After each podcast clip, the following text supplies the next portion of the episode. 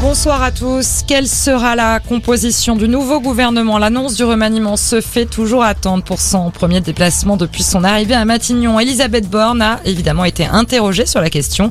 Patience, a dit en substance la première ministre. Écoutez. Je pense franchement, vous voyez que c'est des choix lourds qu'on a à faire.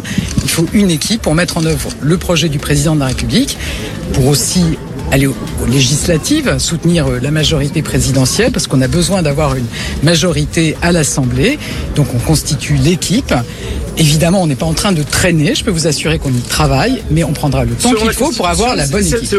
Elisabeth Borne qui était au Muro dans les Yvelines, une visite sur le thème de l'égalité des chances et de l'émancipation des jeunes filles. Sur le front politique, toujours la NUP a présenté son programme. Une présentation en présence de l'insoumis Jean-Luc Mélenchon, de l'écologiste Julien Bayou, du socialiste Olivier Faure ou encore du communiste Yann Brossard.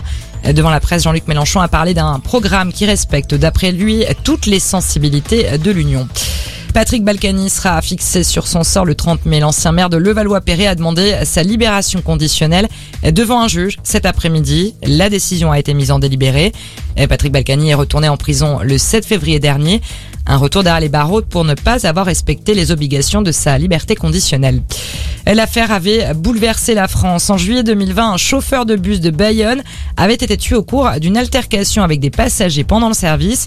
On apprend aujourd'hui que le juge d'instruction a décidé de renvoyer les deux suspects, non pas devant les assises, mais face à une cour criminelle. L'intention volontaire de donner la mort n'a pas été retenue. Le parquet de Bayonne a fait appel de la décision.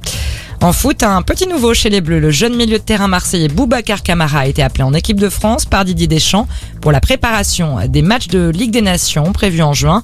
C'est la seule nouveauté de cette liste. Olivier Giroud, lui, n'a pas été appelé.